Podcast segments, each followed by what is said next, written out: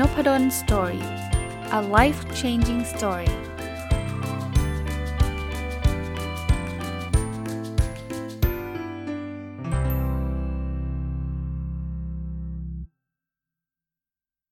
สวัสดีครับ ยินดีต้อนรับเข้าสู่นพดล story พอดแคสต์นะครับ วันนี้เอาหนังสือที่ชื่อว่า contextual marketing การตลาดแบบฉวยโอกาสรอบตัวมาเป็นยอดขายนะครับ ที่เขียนโดยคุณหนุ่ย นัทพลม่วงธรรม เจ้าของเพจการตลาดวันละตอนมารีวิวเนาะก็เท้าความเหมือนกันนะครับผมเป็นทั้งแฟนคลับหนังสือของคุณหนุ่ยมาตั้งแต่เล่มแรก ตั้งแต่ยังไม่เคยเจอกันรู้จักกันใด ๆเลยนะครับแล้วก็รีวิวมาตลอดจนทั้งเล่ม 2 เล่ม3นะเล่มที่4เนี่ยก็เจอคุณหนุ่ยคุยกับคุณหนุ่ยทางทาง Facebook อยู่นะครับคุณหนุ่ยก็ให้เกียรติให้ผมช่วยเขียนคำนิยมให้หน่อยนะครับซึ่งยินดีเป็นอย่างยิ่งนะครับ แล้วก็พอเขียนคำนิยมให้เสร็จแล้วคุณหนุ่ยก็มาแบบเซอร์ไพรส์นะจะเอาแวะเอาหนังสือมาให้ที่บ้าน ปรากฏว่าผมไม่อยู่นะวันนั้นก็บังเอิญคลาดกันเพราะว่าผมไปฉีดวัคซีนพอดีเลยนะก็เลยได้หนังสือเล่มนี้มาพร้อมลายเซ็นแล้วก็อ่านจบตั้งแต่ตอนเขียน จะเรียกว่าตอนเขียนคำนิยมคุณหนุ่ยส่งมาเป็นไฟล์นะครับยังไม่เห็นรูปเล่ม แล้วก็พอส่งมาเป็นเล่มก็ก็อ่านอีกนะครับผมผมชอบแนวคิดนี้ว่าเอ่อการทำการตลาดเนี่ยมัน มันไม่ใช่แค่ว่าลดราคา หรือว่า 4P Product Price Pace Promotion อย่างเดียว แต่ว่าการดูบริบทมันสำคัญมาก ผมชอบตั้งแต่ตอนที่เป็นคำนำเลยคำนำคุณหนุ่ยเขียนไว้บอกว่า ถ้าเราอยากขายน้ำบัดลมเนี่ยราคามันจะแตกต่างกันมากเลย มันอยู่ที่บริบท ถ้าน้ำบัดลมที่ขายตามห้างเนี่ยอาจจะขวดละ 10 บาท 20 บาทอะไรเงี้ยนะแต่ถ้าเกิดไปวางขายในกลางทะเลทรายเนี่ยขวดอาจจะเป็นเป็นเป็นหมื่นเป็นแสนได้เลย เพราะว่าบริบทมันต่างกันเห็นไหมผมว่าไอ้ตรงเนี้ยเป็นสิ่งที่บางทีนักการตลาด หรือว่าคนทั่วๆไปก็อาจจะไม่ได้ไม่ได้นึกถึงบริบทต่างๆนะครับคุณหนุ่ยเนี่ยเป็นคนที่เขียนหนังสือแล้วมี case study เยอะมาก อันนี้ผมชื่นชมอย่างยิ่งนะครับว่า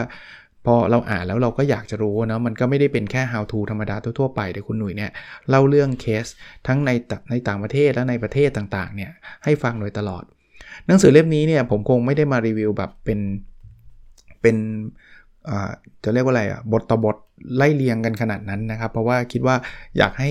ลองไปซื้ออ่านเอง แต่ว่าผมผมอยากโค้ดพอยต์สำคัญสำคัญที่คุณหนุ่ยเขาได้เขียนไว้ เราคิดว่าน่าจะเป็นประโยชน์กับผู้ฟังนะครับ มาเล่าให้ฟังนะอันแรกเนี่ยเขาบอกว่าการตลาดแบบ contextual marketing คือการใช้โอกาสจากบริบทรอบตัวของลูกค้าแบบ real time มาเพิ่มโอกาสในการขาย นะและพยายามนำเสนอสิ่งที่ใช่กับลูกค้ามากที่สุด สื่อสารด้วยความเข้าใจลูกค้ามากที่สุด โดยยังรักษาความ p r i เวซีที่ลูกค้าต้องการไว้อย่างเต็มที่โลกเราปัจจุบันเนี่ยการใช้แบบ contextual marketing เนี่ยมันมันง่ายขึ้นเยอะเหตุผลเพราะว่ามันมีข้อมูลทางด้านดิจิทัล เอาแค่ Facebook Ad เนี่ยเราสามารถยิงแอดได้เลยนะว่าจะไปผู้ชายผู้หญิงอายุเท่าไหร่เพิ่งแต่งงาน เพิ่งมีลูก ถ้าใครใส่โปรไฟล์ตัวเองไปแบบไหนเนี่ยมันสามารถแคสซิฟาย เจาะเฉพาะเจาะจงได้เลยนะครับ แต่ว่าชาเลนจ์ตอนนี้ก็คือเรื่อง Privacy คือเราเรารู้จัก PDPA กันใช่ไหมครับ ที่เขาบอกว่า เอ้ย คุณจะเอาข้อมูลผมไปเนี่ย ข้อมูลเนี้ยเอาไปใช้ทำอะไรยังไงนะครับ เราไม่อยากจะให้ข้อมูลของตัวเราหลุดไปไปยัง สิ่งที่เราไม่ประสงค์ที่จะอยากได้นะครับ เพราะฉะนั้นเนี่ยมันก็ต้องมี balance กันระหว่างการการรักษาความลับของลูกค้ากับการนำเอาเอาข้อมูลเหล่านั้นเนี่ยไปนำเสนอสินค้าหรือบริการที่ตอบโจทย์ลูกค้าจริง ๆ นะครับ เพราะฉะนั้น Data Point ต่างๆ ที่ในโลกดิจิทัลปัจจุบันมีเยอะแยะเนี่ยนะเราสามารถจะหยิบฉวยออกมาเป็นโอกาสในการสร้างยอดขายได้เยอะแยะเลยนะครับ เดี๋ยวนี้ Data มีตั้งแต่ภาษานะเราจะให้คนเฉพาะอ่านภาษาไทยเห็นหรือว่าภาษาไทยภาษาอังกฤษภาษาจีน สภาพอากาศก็มีนะ ในเคสในหนังสือเยอะแยะเลยครับ ถ้าวันฝนตกเราจะมีแอดออกไปที่มันเกี่ยวข้องกับเรื่องของฝน เรื่องของอากาศ อากาศหนาวอากาศร้อนนะครับ ช่องทางการสื่อสารเนาะเราจะเป็นทางเว็บทางอีเมล ทางแชทโทรหานะครับ ช่องทางไหนมันมันเข้าถึงลูกค้าในสถานการณ์ไหนได้เหมาะสมที่สุดนะ สถานที่อันนี้ชัดเจนมากในในเคสในหนังสือมีมีเยอะมากนะครับ ที่เป็นสถานที่ว่าเราไปอยู่ตรงละแวกนี้ก็จะโฆษณาเราเป็นแบบนี้ ถ้าไปอีกละแวกหนึ่งไปอีกสถานที่หนึ่งโฆษณาก็จะเป็นอีกแบบหนึ่งนะครับ ติดต่อในนามองค์กรหรือส่วนตัวนะครับ B2B หรือ B2C นั่นเองนะครับ จะเป็นบริบทคนคนเดียวกันถ้าไปติดต่อแบบ2 2แบบนี้จะไม่ไม่เหมือนกัน ถ้าส่ง ถ้าไม่ในนามขององค์กรก็จะมีขั้นตอนต่างๆ ถ้าเป็นติดต่อในนามส่วนตัวก็อาจจะสบายๆมากกว่านะครับ หรือประวัติการซื้อเนะเราอยากจะติดต่อคนที่เคยซื้อมากี่ครั้งแล้วยังไง แม้กระทั่งอุปกรณ์นะวิดีโอที่นำเสนอผ่านทีวี กับวิดีโอที่นำเสนอผ่านหน้าจอมือถือ ซึ่งมันเป็นแนวตั้งเนี่ยมันมันก็จะไม่เหมือนกัน หรือแม้กระทั่งช่วงเวลานะการนำเสนอขายกาแฟตอนเช้ากับขายกาแฟตอนเย็นเนี่ยเบนฟิตต่างกัน ความความตั้งใจในการดื่มกาแฟต่างกัน นี่แค่สับเซตบางเรื่องของ Data Point เลยนะครับ แล้วเรายังไม่พูดถึงเรื่องของ challenge ต่างๆ ที่นักการตลาดต้องเจอนะแม้กระทั่งช anel เดียวกันเนี่ยผ่าน YouTube เหมือนกันเนี่ยผลลัพธ์อาจจะต่างกันถ้า context มันไม่เหมือนกันนะครับดังนั้นเนี่ย contextual marketing เนี่ยโฟกัสมันอยู่ที่ลูกค้าเป็นหลักนะครับจำไว้ว่าไม่ใช่ไม่ใช่ที่ Data นะที่ลูกค้าเรายิ่งให้ความสำคัญกับลูกค้ามากเท่าไหร่เนี่ย ถ้าลูกทั่วคู่แข่งเราไม่ให้ความสำคัญมากนักเนี่ยเราจะได้เปรียบเลยครับ ลูกค้าจะรู้สึกว่าเฮ้ยโหบริษัทนี้นี่มันส่งโฆษณามานี่ตรงใจเราสุดๆเลยนะ เพราะนั้นงาน contextual marketing เนี่ยคุณหนุ่ยใช้ว่าเป็นงานละเอียด ต้องละเมียดใส่ใจก่อนทำการตลาดใด ๆ ออกไปหาลูกค้าก่อนเสมอนะครับทำดีๆนะ เพิ่มยอดขายทำกำไรเพิ่ม ROI คือ return on investment ได้เยอะแยะนะครับ ถ้าจะ สรุปแก่นของ contextual marketing เนี่ยมันคือการตลาดแบบใส่ใจในทุกบริบทนะครับ คราวนี้ contextual marketing คุณหนุ่ยแบ่งออกมาเป็น 4 ประเภทหลักๆนะครับ คือคือหนึ่งคือ digital context digital context เนี่ยก็คือใช้บริบทออนไลน์จากหน้าเว็บไซต์เป็นหลักนะครับ ปัจจุบันหลายๆ คนก็ยังเข้าเว็บไซต์อ่านบทความต่างๆ ผ่านอินเทอร์เน็ตผ่านเว็บไซต์ต่างๆนะครับ อันที่ 2 คือ mobile context อันนี้ใช้งานกันเยอะอยู่แล้วนะครับ เพราะคนส่วนใหญ่เนี่ยเดี๋ยวนี้เล่นมือถือสมาร์ทโฟนกันเป็นหลักเลย เพราะว่าสมาร์ทโฟนเดี๋ยวนี้ความเร็วมันก็ไม่แพ้เน็ตบ้านนะเอางี้แล้วกันนะเพราะนั้นเราก็ใช้เป็น mobile context ก็ได้ อันที่ 3 คือ real time context นะครับข้อมูลเดี๋ยวนี้มันเป็นข้อมูลที่มันเป็นเรียลไทม์นะ อากาศวันนี้ณนะเวลานี้ตอนนี้ฟ้าครึ้มฝนจะตก สภาพจราจรใช่ไหมเรียลไทม์เลยนะ ตอนนี้รถติดไม่ติดยังไงลองเปิด Google Map ดูนะครับ จำนวนคนที่เดินผ่านอะไรพวกนี้แล้วยิ่งระบบเซ็นเซอร์เต็มไปหมดเลยเนี่ย เราสามารถจะได้ real time context หรือบริบทที่มันเป็น real time ได้ได้ง่ายขึ้นนะ after cookies context นะครับ จริงๆเขาคุณหนุ่ยบอกว่าเป็นบริบทในรูปแบบของ digital context แรก แต่พัฒนาไปมากเลย ที่มันมันเก็บข้อมูลเราว่าเราไปเข้าที่ไหนยังไงแบบไหนนะครับ ซึ่งตอนนี้ เดี๋ยวเขาจะมาขอเก็บคุกกี้เป็น third party เขาต้องมาขออนุญาตเราหรืออะไรอย่างเงี้ยนะครับ ก็อันนี้ก็จะถูกพัฒนาไป แล้วก็ creative context คือ creative มันก็คือความความคิดสร้างสรรค์นะครับ บางทีบางคนเนี่ยมันสิ่งง่ายๆเลยแต่คนมองข้ามไปนะครับ เราสามารถจะหยิบฉวยโอกาสพวกนั้นเนี่ยเอามาใช้ทำเป็นไอตัว contextual marketing ได้นะครับนั้นถ้าจะโดยสรุปอีกครั้งหนึ่งก็คือ contextual marketing เนี่ยเน้นที่ลูกค้าเป็นศูนย์กลางนะ ดูว่าลูกค้าสะดวกซื้อแบบไหน อยากได้การสื่อสารแบบไหน สะดวกเวลาไหน ติดต่อผ่านช่องทางใดนะอันนั้นก็คือ contextual marketing นะครับจริงๆ เดี๋ยวนี้เนี่ยเราทำกันเยอะแยะมากมาย อาจจะรู้ตัวหรือไม่รู้ตัวจริงๆ ตั้งแต่ทำการโฆษณาผ่านเสิร์ชบทคำที่เสิร์ชใน Google เงี้ยมันก็มันก็บอกคอนเทกต์อะไรได้หลาย ๆ อย่างแล้วว่าคนนี้ต้องการจะหาอะไรศึกษาเรื่องอะไรนะครับ จริง ๆ แล้วถ้าใครชอบพูดคำว่า customer centric ก็คือเอาลูกค้าไปศูนย์กลางเนี่ย มันคือเรื่องเดียวกับ contextual marketing นั่นแหละนะครับคุณหนุ่ยบอกว่าคนที่อยากจะประสบความสำเร็จนะ ถ้าจะทำ contextual marketing ต้องใส่ใจลูกค้าอันแรกนะครับอันที่ 2 ใส่ใจในความต้องการนะครับ ว่าเขาต้องการอะไรนะครับ อันที่3เนี่ยใส่ใจในเครื่องมือที่ใช้ ในหนังสือจะมีบอกเลยว่าใช้เขามีตัวอย่างนะครับว่าใช้แบบไหนยังไง อันที่ 4 ใส่ใจในสิ่งที่ลูกค้าสนใจ ต้องไปอยู่ในใจเขาว่าถ้าเราเป็นลูกค้าก็จะสนใจเรื่องอะไร อันที่ 5 ใส่ใจในจุดที่ลูกค้าอยู่ตลอดเวลานะครับ ตรงนี้เป็นสิ่งที่สำคัญนะครับเอ่อมีตัวอย่างแบบกว้างๆก่อนนะครับว่า contextual marketing เนี่ยเขาทำยังไงบ้าง เช่นอีเมลนะเราเราเราเอาสินค้าไปใส่รถเข็น ในคำว่ารถเข็นมาในในเว็บนะเราใส่แล้วเราก็ยังไม่ซื้อ เพราะว่าอาจจะยังรอโปรโมชั่นอาจจะ ยังไม่มีตังหรือยังไม่แน่ใจ เขาเก็บข้อมูลตรงนี้ปุ๊บใส่รถเข็น แล้วเพอเอิญตอนนั้นมีโปรโมชั่นสินค้าชิ้นชิ้นนั้นเขายิงมาที่อีเมลเราทันที เฮ้ย ไอสิ่งที่คุณกำลังจะซื้อตอนนี้ลดอยู่นะ ภายใน 24 ชั่วโมงซื้อไหม ส่วนใหญ่เสร็จซื้ออีกนะเพราะเขารู้มีเขามีคอนเทกต์เราเขามีบริบทเราว่าไอคนนี้ต้องอยากซื้อแน่ๆ ถ้าไม่อยากซื้อมันไม่ใส่ในรถเข็น แต่ว่ามันอาจจะยังลังเลอยู่ก็ได้ทำโปรโมชั่นเลยปุ๊บดึงลูกค้านี้เข้ามา หรือคำแนะนำนะ เมื่อเรากำลังซื้อสินค้าอะไรบางอย่างเนี่ย ระบบจะแนะนำว่าคนที่ซื้อสินค้าแบบนี้มักจะซื้อสินค้าแบบนี้ด้วย อันนี้ผมมี real time experience เลย มีประสบการณ์ตรงเลย เช่น ผมซื้อหนังสือเล่มนี้ ผมกำลังหาเรื่อง OKR พอผมซื้อ OKR เล่มนี้ปุ๊บมันจะขึ้นมาอีกเล่มหนึ่งเลยว่าคนซื้อเล่มนี้มักจะซื้อเล่มนี้ด้วยนะ ส่วนใหญ่เสร็จอีกเหมือนกัน เพราะเราก็อยากซื้อทั้งสองเล่มนั่นแหละ เพราะเราสนใจเรื่องนี้อยู่แล้ว รีวิวนะครับ เวลาเราจะซื้อสินค้าอะไรสักอย่างเนี่ย ระบบช้อปปิ้งออนไลน์บางที่เนี่ยจะแสดงผลรีวิวขึ้นมากระตุ้นเลย สมมติผมอยากซื้อหนังสือเล่มนี้มันจะโผล่ขึ้นมาว่าหนังสือมันสุดยอดดีมากเลย กระตุ้นทำให้เราอยากซื้อนะครับอีเมลอีกนะครับมีสินค้าใหม่ๆ ส่งกลับมาอีกผมเคยคุณเคยซื้อหนังสือเล่มนี้ไป3เดือนที่แล้วแล้วเราคิดว่าคุณอ่านจบเล่มนี้แล้วน่าจะอ่านเล่มนี้อีกนะนี่ผมยกตัวอย่างหนังสือนะที่ผมซื้อออนไลน์บ่อยนะครับ หรืออีเมลอีกครั้งว่า เออสินค้าจากแบรนด์ที่เราซื้อไปตอนนี้เขามีสินค้าใหม่วางขายแล้วนะ ถ้าเราซื้อกระเป๋าวันนี้ตอนนี้มีรุ่นใหม่ขึ้นมาแล้วนะ พวกนี้คือ contextual marketing นะครับ แล้วเดี๋ยวนี้อย่างที่ผมเรียน แล้วก็คุณหนุ่ยก็เขียนบอกว่าโทรศัพท์มือถือมันติดตัวเราอยู่แล้วครับ เราสามารถคนที่ได้ค้นหาได้ทุกทุกเวลาทุกอย่างอยู่ในมือถือเนี่ยจ่ายเงินได้ไม่น้อยเลยนะครับอันนั้นบางทีผมถึงบอกว่ามือถือเนี่ยอันตรายนะช่วงแบบวันที่เขาลดกันเยอะๆนะ่ะ 11 11 12 12 วันที่ 12 เดือน 12 มันจะมีได้ทุกวันเนี่ยวันที่ 1 เดือนที่ 1 วันที่ 2 เดือนที่ 2 นะ สรุปการตลาดแบบใส่ใจแบบ contextual marketing เนี่ย มันคือ real time data แล้วก็เอามาวิเคราะห์นะครับ data ที่ชัดเจนวิเคราะห์ แล้วก็เอามา craft craft ก็คือเอามาสร้างมันขึ้นมานะครับ ในหนังสือเนี่ยมีเคสเยอะมาก ผมขออนุญาตยกตัวอย่างเคสที่ผมชอบแล้วกันนะครับ ผมคงไม่สามารถจะยกตัวอย่างได้ได้ทุกเรื่องทุกอย่างนะครับ อันอันแรกเป็นเคสของ Maserati นะครับ เป็นแบรนด์ที่แบบรถหรูนะคราวนี้เนี่ยเวลาคนคนเขาก็อยากจะโปรโมทให้คนไป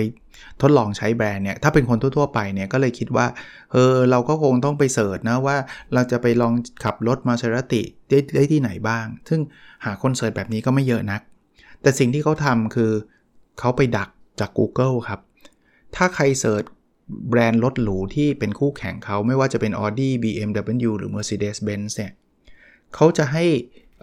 มีโฆษณานะมันจะขึ้นมาใน Google อะเป็นเว็บที่ขึ้นมาบอกเลยว่าเขาอะจะขับรถไปรับเพื่อให้คุณไปลองรถ Mercedes-Benz BMW หรือ Audi บางคนงงเอา้า แล้วคุณจะไปช่วยเขาทำไม คืองี้ครับพอยต์มันคืองี้ คือคุณขับ Maserati ไปรับเนี่ย เท่ากับเขาได้ test drive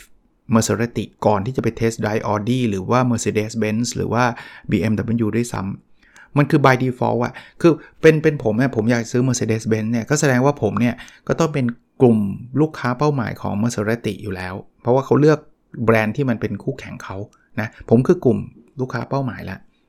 แล้วคราวนี้เนี่ยเวลาผมเสิร์ชว่า test drive Mercedes-Benz เนี่ย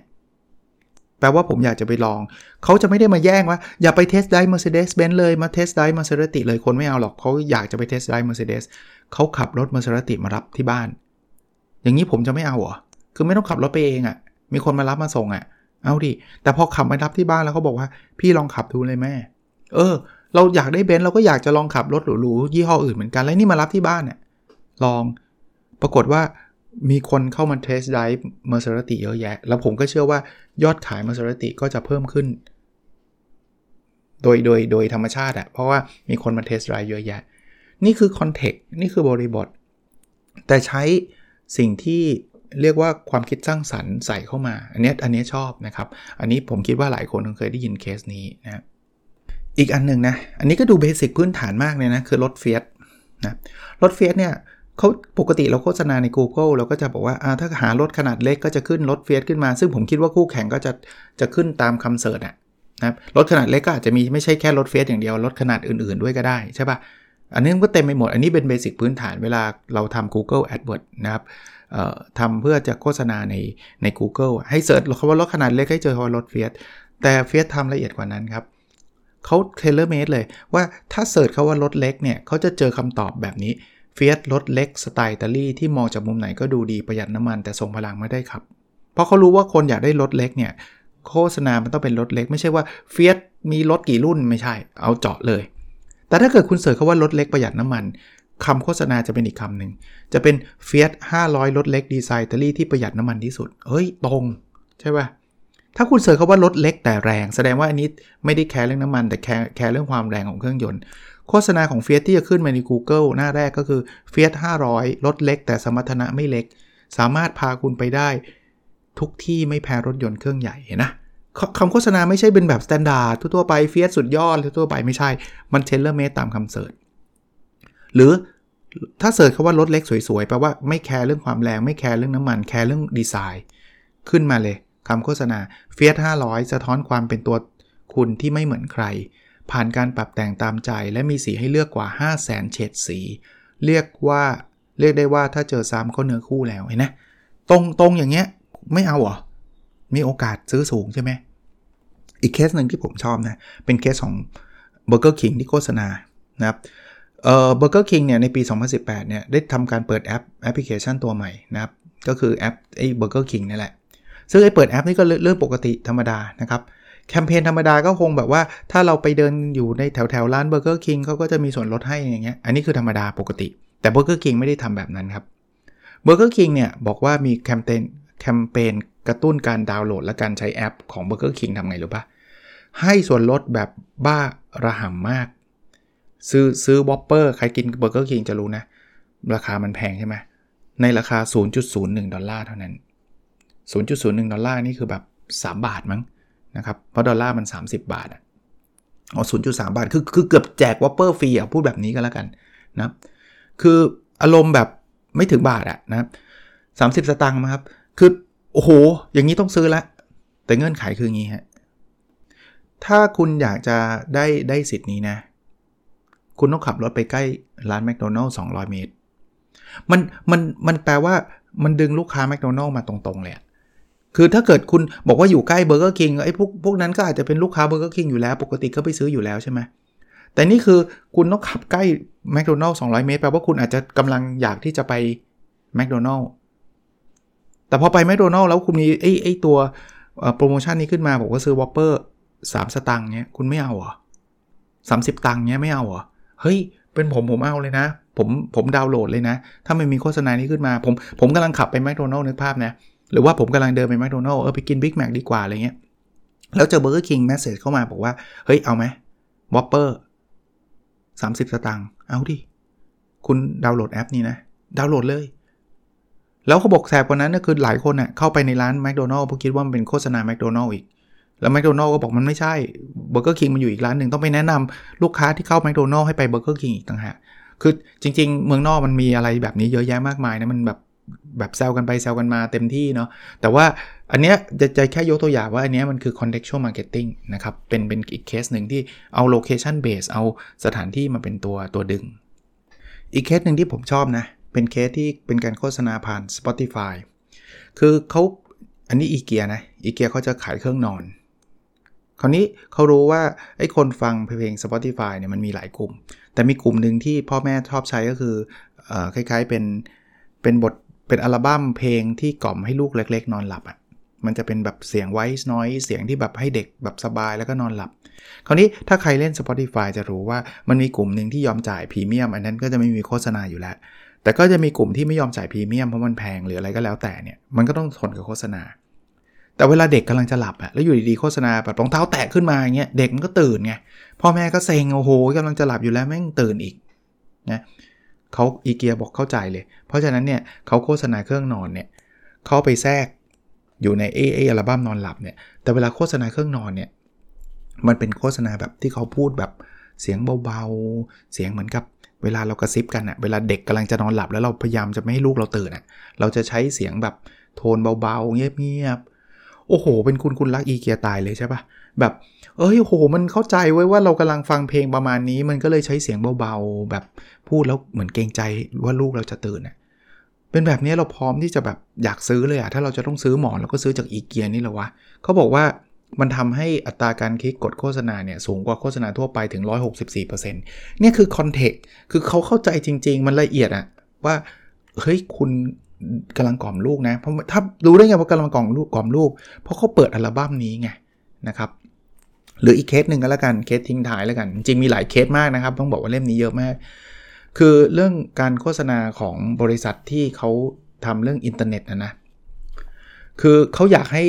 คนเนี่ยเปลี่ยนอินเทอร์เน็ต อันนี้คือบริษัทผู้ให้บริการอินเทอร์เน็ตรายหนึ่งในประเทศเบลเยียมชื่อว่า VOO V O O VOO นะคือเขาให้คนมา cast เกม คราวนี้ถ้าให้คนมา cast เกมแล้ว cast เขาเข้าใจว่า cast เกมใช่ไหมคือมาเล่นเกมโชว์ให้ดูอะแล้วต้องให้พวกอินฟลูเอนเซอร์พวกนี้คอยเชียร์ว่า เออ คุณเปลี่ยนอินเทอร์เน็ตเป็น VOO หรือยัง VOO หรือยังบางทีฟังแล้วมันก็รำคาญนะ อยากดูเกมโฆษณาอยู่นั่นแหละก็รำคาญ เขาบอกคุณเล่นเกมไปตามปกติเลย แต่ว่านิสัยคนเล่นเกมเนี่ยมันจะมีบาง moment ที่แบบเล่นแล้วเน็ตมันกระตุกพอเน็ตมันกระตุกคนเล่นเกมก็จะด่าว่าโอ้ยเน็ตพังเซ็งว่ะอะไรเงี้ยมันจะมี moment แบบนี้อยู่ ถ้าใคร เคยอ่านไปตามดูเขา cast เกมหรือเล่นเกมเนี่ยไอ้ contextual marketing ของ VOO คือทุกครั้งที่ไอ้ไอ้อินฟลูเอนเซอร์คนนี้พูดถึงเน็ตกระตุกเน็ตช้าเนี่ยนะเขาจะขึ้นข้อความมาเลยว่าเปลี่ยนมาใช้อินเทอร์เน็ตที่มันเร็วขึ้นไหม โอ้เป็นคุณคุณเปลี่ยนไหมคือคุณเห็นแล้วว่าเน็ตมันช้า มันมีคลิกขึ้นมาให้ให้เลือกว่าจะเอาเน็ตเร็วขึ้นไหมโดยธรรมชาติเราอยากคลิกแล้วว่าอย่างน้อยๆคลิกไปดูก็ยังดีว่าเออเน็ตช้ามันไม่ไหวว่ะเล่นเกมแล้วแบบสะดุดว่ะ เนี่ยเนี่ยคือ contextual marketing นะครับ ผมว่าเป็นหนังสือที่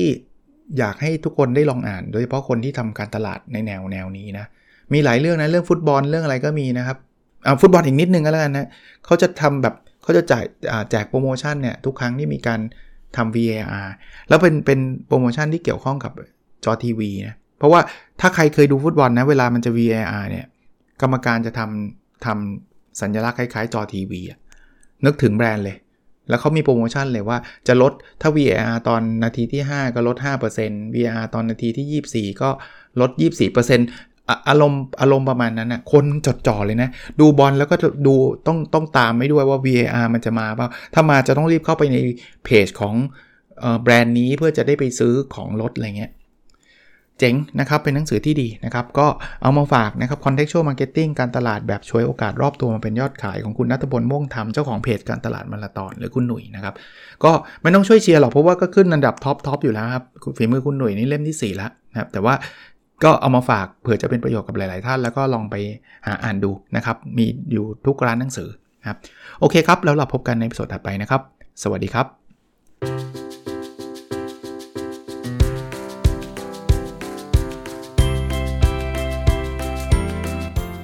n o p a d o n Story